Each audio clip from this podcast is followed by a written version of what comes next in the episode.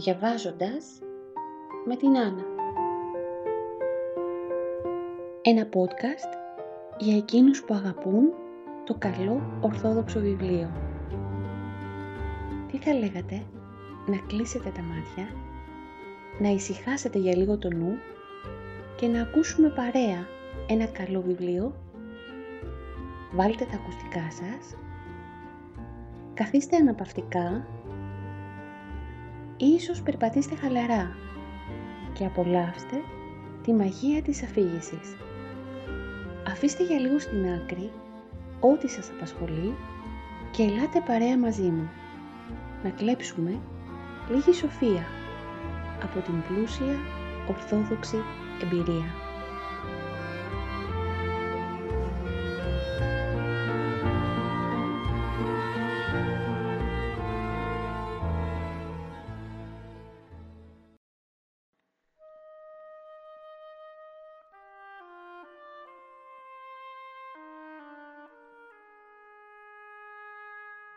Μεγάλη αραβική πόλη ζυγανασένει από την ζέστη και τον κάμα του. Από καιρό οι Ευρωπαίοι φορούν πια λευκά ρούχα και κάσκες και οι στρατιώτες της Αγγλικής Αρμοστίας κυκλοφορούν με κοντά παντελόνια και κρατούν ρόπαλα. Η δημιουργική αναγέννηση ξεπροβάλλει σαν λευκός ανθός εκλόη και παρατηρείται σε όλη την χώρα. Καινούργια μαγαζιά ξεφυτρώνουν, εμπορικά με υφάσματα, εστιατόρια, μπειραρίες παπουτσάδικα. Μόνος στις αράπικες συνοικίες δεν παρατηρείται πρόοδος. Μόνο εκεί κυριαρχεί η αμάθεια, η αρρώστια, η μίγα, η αθλειότητα. Ο κληρικός μας βρίσκεται και πάλι στην κάμαρά του. Κάθεται στο γραφιάκι του που έχει ψηλά τον εσταυρωμένο και με βάση την ευθύνη ενώπιον Θεού και ανθρώπων, την προσωπική του ευθύνη, καταστρώνει σχέδια για το μέλλον. Μία φήμη έχει διαδοθεί για το πρόσωπό του, μία εξαιρετική φήμη. Σε όλες τις τάξεις των ομογενών, ακόμα και ανάμεσα στους καθολικούς και σε αυτούς ακόμα τους προτεστάντες, συζητούν για διάφορες αρετές που αυτός ο ίδιος υπολογίζει σαν κοινά καθήκοντα, στοιχειώδεις υποχρεώσεις ενός ιερομόναχου και μάλιστα Πατριαρχικού Επιτρόπου.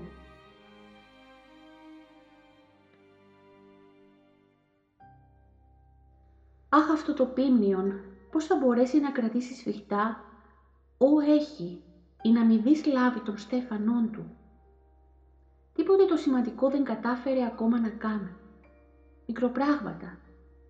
Όταν χειροτονήθηκε πρεσβύτερος, λογάριαζε να επεκτείνει την δράση του και στους δυστυχισμένους ηθαγενείς, τους αραπάδες, άνθρωποι, γενιά του πρωτόπλαστου κι αυτοί. Τα όνειρά τους φτερούγιζαν δεξιά και αριστερά στα χάη. Οι πόθοι του για προσφορά πλανιόντουσαν στα ύψη. Τώρα καταστρώνει σχέδια. Πρέπει τουλάχιστον να καταγράψει όλα τα ονόματα των εδώ Ορθοδόξων. Πρέπει να βρει καιρό και στην ανάγκη να κόψει και τον ύπνο του για να επισκέπτεται τους κουρασμένους, τους μικρόψυχους, τους αδύνατους στην πίστη. Πρέπει ο θησαυρός της Ορθοδοξίας, το πολύτιμο αυτό μαργαριτάρι, να πλωθεί, να λάμψει, να νικήσει. Πρέπει η κάθε μια ψυχή να καταλάβει όσα με τα κατάβαθά της τι χρωστά στον Ιησού Χριστό, τον Σταυρωθέντα, τον Αναστάντα και ψηλαφιθέντα Πανάγιο Λόγο, τον Υιό του Θεού του Ζώντος. Το κάθε τι Κύριε δια το θέλημά Σου και μόνον, όχι δια το ειδικό μας, το ταπεινών και λανθασμένων, ψιθυρίζουν τα χείλη Του. Λίγο πρωτήτερα στον Εσπερινό προσευχήθηκε με όλο του το είναι. Ευχήθηκε με όλη του την καρδιά υγεία και μακροημέρευση για τον προστάτη του Πατριάρχη Σοφρόνιο, τον ευγενικό αυτό γέροντα, που τον σπούδασε και τον έφτασε μέχρι το ανώτατο αξίωμα του Μητροπολίτη. Τι καλός, αλήθεια, τι καλός. Προσευχήθηκε υπεραναπαύσεως της ψυχής του και κινημένου δούλου του Θεού, Ιωάννου Χορέμου, του πρώτου ευεργέτη του, που τον έστειλε από την Μυροβόλο Χίο να βγάλει το γυμνάσιο στην πρωτεύουσα της πατρίδας. Προσευχήθηκε και για όλους τους δικούς του, για τον πατέρα του, την μάνα του, τις αδελφές, τους αδελφούς, την αγαπημένη του Βάβο, την προπολού κοιμηθήσαν, που τον μάθαινε τις πρώτες προσευχές και τους ψαλμούς και που του χάρισε ανεκτήμητον όπλων κατά του διαβόλου, τον μικρόν αυτόν εδώ σταυρό με το τίμιο ξύλο. Ξαφνικά, ανάμεσα στους συλλογισμούς για τη μεγάλη του ευθύνη, τα σχέδια και τις πρόσφατες αναμνήσεις, ακούγεται κτύπος. Κάποιος βροντά το κρικέλι στην πόρτα. Θα είναι ο Γαλινός, ο νεοκόρος, συλλογέται. Μα όχι, γελάστηκε, δεν είναι ο Γαλινός. Είναι κάποιος άλλος, ένας νεαρός ρασοφόρος, κάποιος λεβεντόκορμος διάκος. Πού άραγε τον είχε ανταμώσει, γνωστή φυσιογνωμία, ναι. Κάπου τον έχει πάρει το μάτι του, κάπου στην Αλεξάνδρεια, σίγουρα στον Άγιο Σάβα, στον καθεδρικό ναό του Πατριαρχείου. Προσκυνώ, επιτρέπετε, ψιθυρίσουν τα χείλη του με κάποια συγκρατημένη κρυψίνια. Κάνει μια τυπική μετάνοια και αποθέτει στο γραφιάκι έναν φάκελο. Έναν μακρύ, νόριμο φάκελο με τη φίρμα του Πατριάρχη. Ε, να το διαβάσετε αμέσως και, και να μην λάβετε τον κόπο να ταξιδέψετε για κάτω, συνεχίζει χωργά, λες και αποστηθίζει ειδικό κείμενο. Ο Παναγιώτατος ε, ασθενεί και δεν θα σας δεχθεί. «Από πού έρχεσαι» τον σιγουροτά; Ε, «Από τον Παναγιώτατο». «Τι με θέλει, ξέβρεις» «Δεν γνωρίζω, διαβάστε». Ανοίγει σιγά σιγά τον φάκελο και διαβάζει. Πάβεται ο Μητροπολίτης Πενταπόλεως Κυρνεκτάριος εκ της Διευθύνσεως του Εν Πατριαρχικού Γραφείου ως και της Πατριαρχικής Αντιπροσωπείας και Εκκλησιαστικής Διοικήσεως.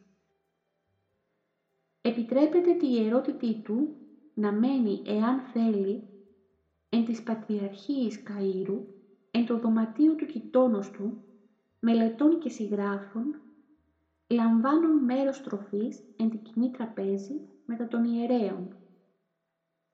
Επιτρέπεται επίσης τη ιερότητή του ή να επιτελεί αρχιερετικάς ιεροπραξίας, οπότε προσκαλεί της η στεφανώσεις ανδρογίνων, βαπτίσεις, κηδείας, μνημόσυνα και εορτών τελετάς.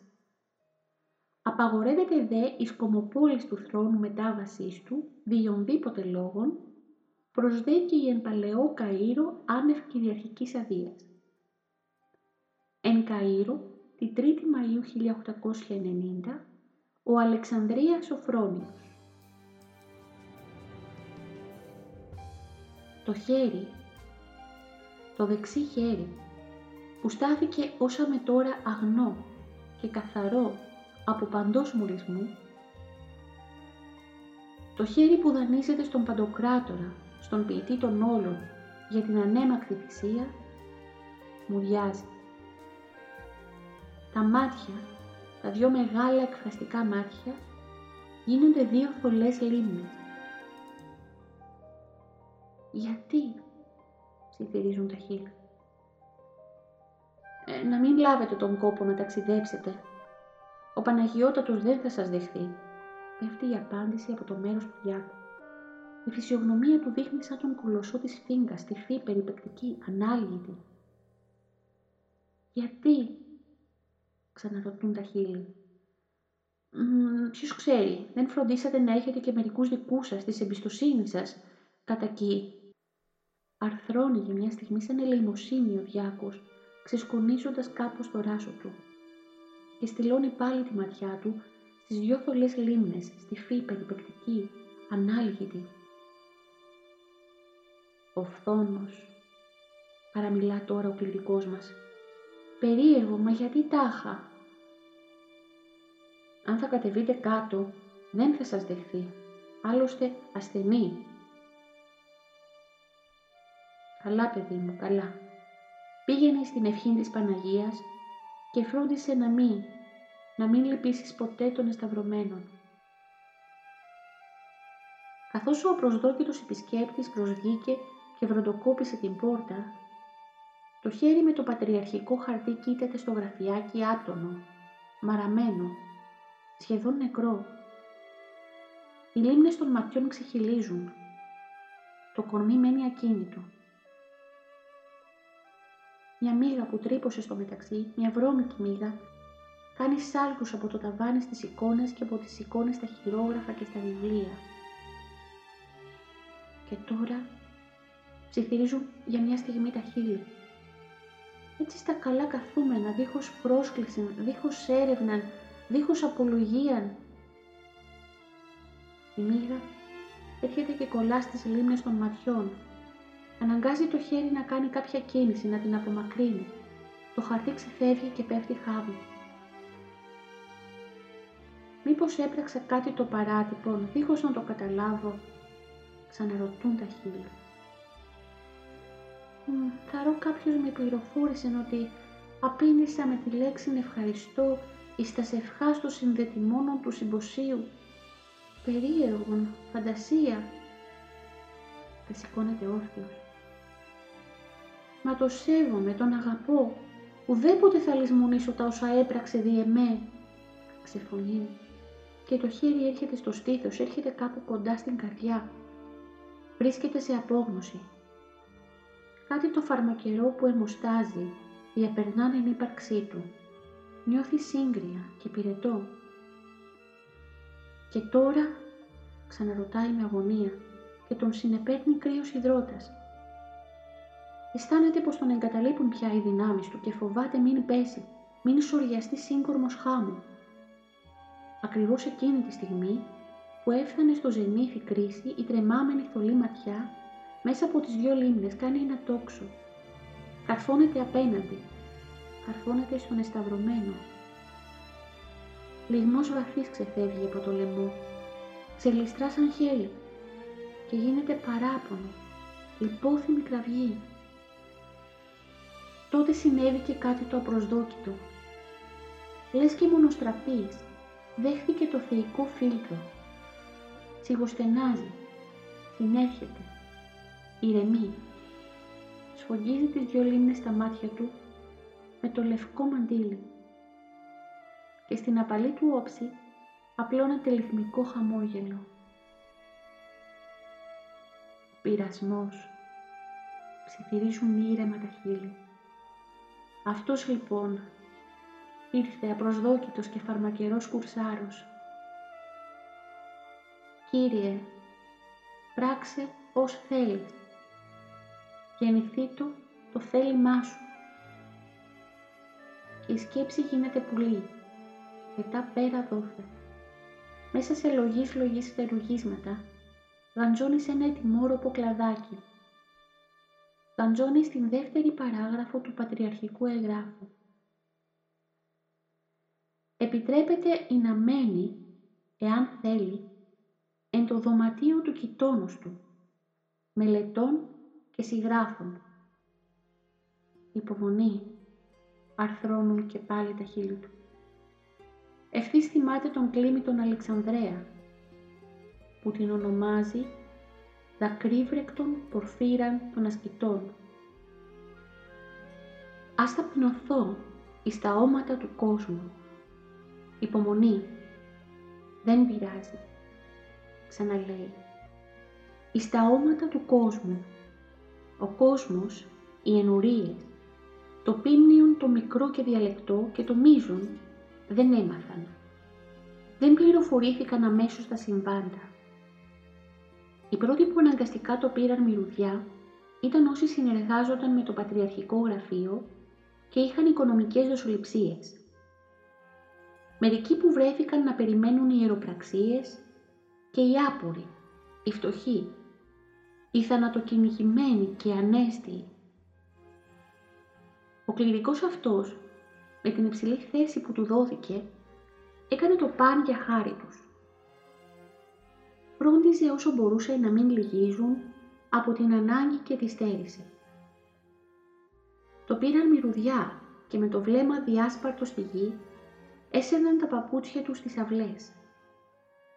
Ο αντίμαχος προκαλούσε και πάλι το μεγάλο αφεντικό με την θλίψη των μη εχόντων δόλων, των μικρών, των ελαχίστων.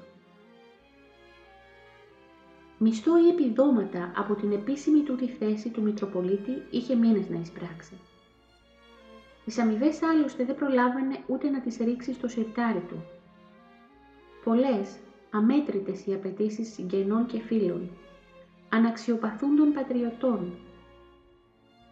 Εκτός από το χρέος που έβαλε τελευταία στον τυπογράφο για την στοιχειοθέτηση της παλιάς του εφηβικής συλλογής ιερών και φιλοσοφικών λογίων άβρισμα. Όλα πια ξέφυγαν από τα χέρια του, πέταξαν από τη φροντίδα του, την ευθύνη του, τον ελεγχό του. Στέναζε που έβλεπε μερικούς δυστυχισμένους να φεύγουν με άδεια χέρια. Άκουγαν τη ραγισμένη του διαβεβαίωση ότι επτόχευσε και χρωστούσε εις δανειστάς. Τον κοίταζαν εμβρόντιτοι, ξαφνιασμένοι, το κοίταζαν τον κοίταζαν με τα βασανισμένα μάτια τους και έσαιρναν τα παπούτσια τους και την απόγνωσή τους στις αυλές.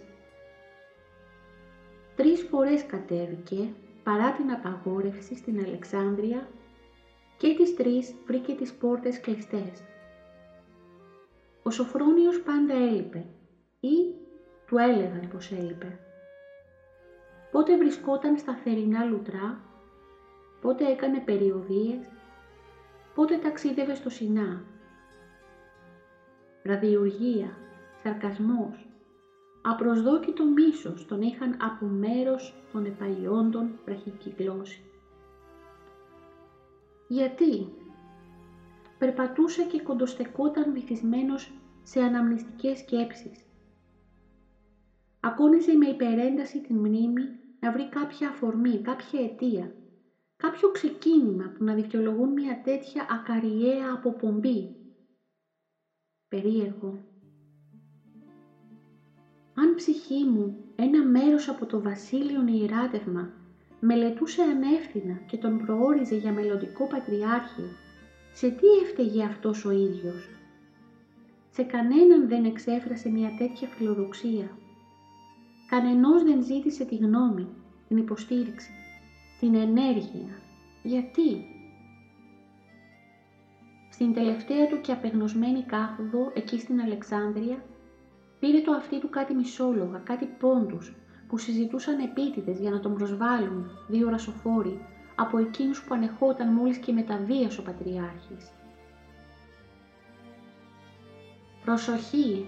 Διαβαίνει ο διάδοχος του Σοφρονίου», κάχασε ο ένας.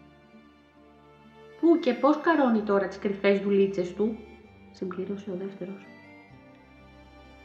Ήλιε και θάλασσα γαλάζια και φως των ουρανών. Σύννεφα ομίχλης έπεσαν ολόγυρα. Σύννεφα που προμηνούσαν έρευος, καταιγίδα. Θεέ μου, ψιθύρισαν τα χείλη του. Θεέ και Κύριε, δώσε μου παρακαλώ, ολίγην δύναμη. Στήριξόν με, με το πέρασμα όμως των ημερών, ο κόσμος, οι ενορίες, το πίμνιον, άρχισαν σιγά σιγά να μαθαίνουν. Βουβή λύπη έπεσε τριγύρω και έπιασε να καταπλακώνει τα στήθη, κάτι μερικά να τα σφίγγει, να τα πιέζει.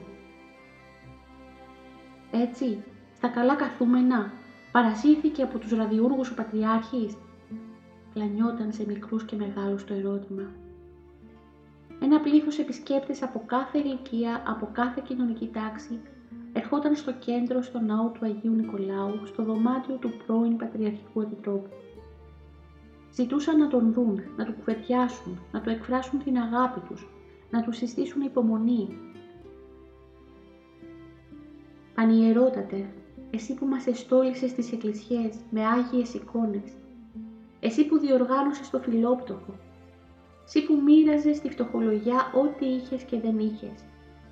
Σύ που μιλούσες τόσο άγια, τόσο αγγελικά. Πώς τώρα σε έχουν έτσι παραμερίσει, είναι στα καλά τους. Δεν πειράζει φίλοι μου, αποκρινόταν. Βόρα είναι, θα περάσει. αλλά δεν πέρασαν καλά-καλά ούτε δυόμισι μήνες από τότε που του προσεκόμισε εκείνος ο διάκος τον φάκελο με τον κεραυνό και κατέφθανε άλλος ένας τέτοιος με δύο έγγραφα ομοβροντίες.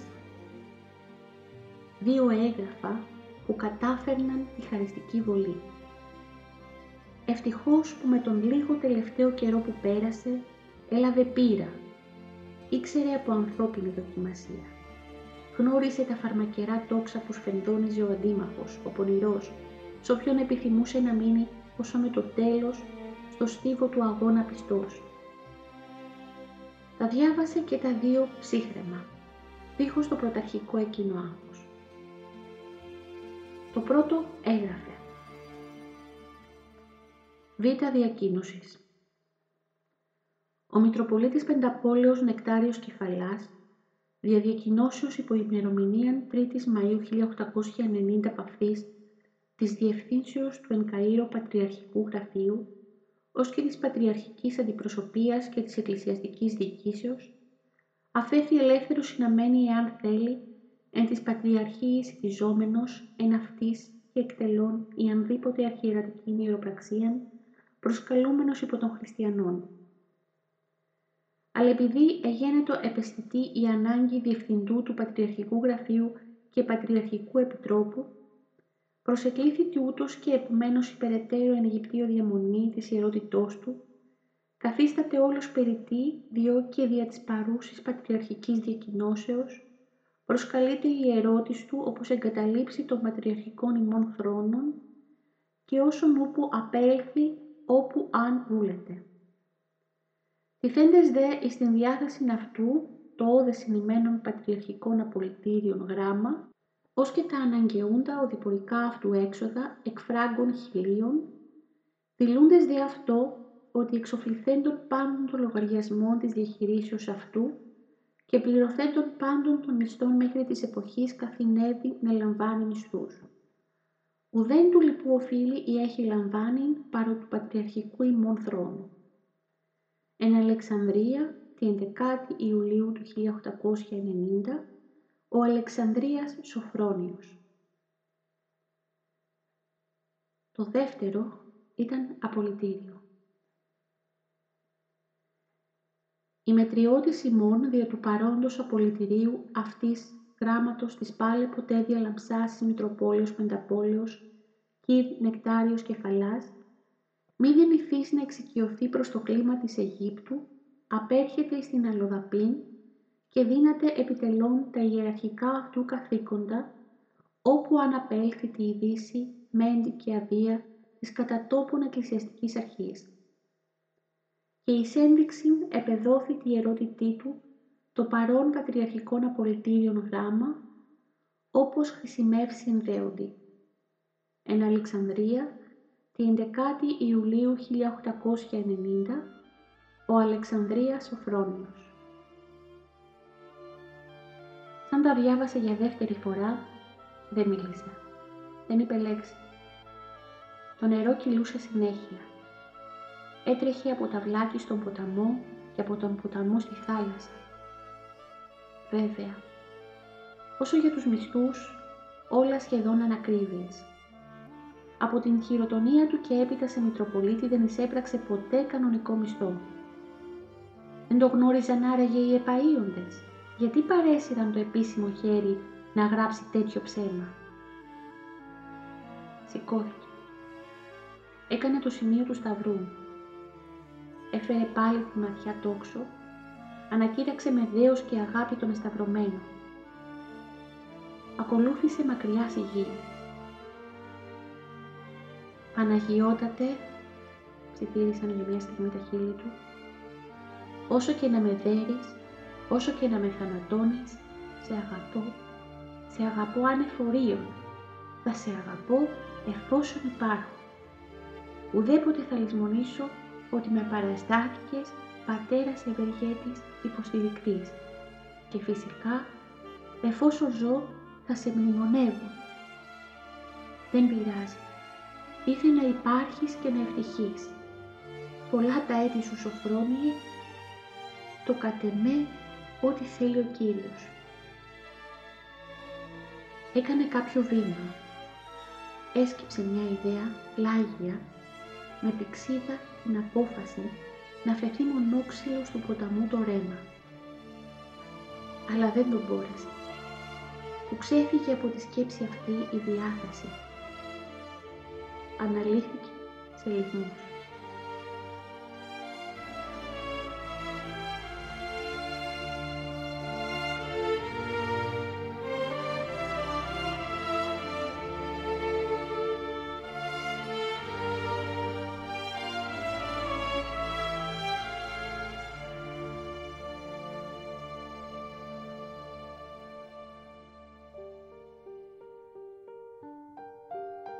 Διαβάζουμε παρέα την αφηγηματική βιογραφία του Αγίου Νεκταρίου Κεφαλά, του Αγίου του αιώνα μας.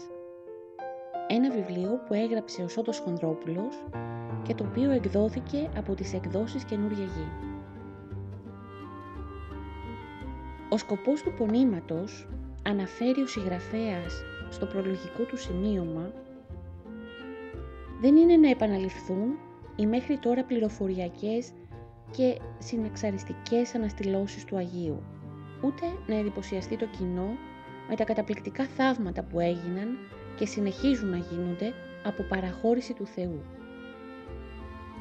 Ο σκοπός του πονήματος είναι να φανεί πώς και γιατί ευαρέστησε ο Άγιος τον Θεό, με ποιο τρόπο αγωνίστηκε και αντιμετώπισε τα προβλήματα της εποχής του, κατά κύριο λόγο όμως πώς αντιμετώπισε τις αλλεπάλληλες επιθέσεις του αρχαίου εχθρού και αγίασε και έλαβε τέτοια χάρη ως εμνός τούτος ιεράρχης της Ηλιβρίας. Μακάρι η αφήγηση αυτού του βιβλίου να σταθεί αφορμή για καθέναν από εμάς να έρθει πιο κοντά στον Άγιο, γνωρίζοντας λίγο παραπάνω την ζωή του, τις δυσκολίες του, τους αγώνες του, να καταφέρουμε να επικοινωνήσουμε με τον Άγιο να καταφέρουμε να του μιλήσουμε και να τον κάνουμε ένα κομμάτι της δικής μας ζωής.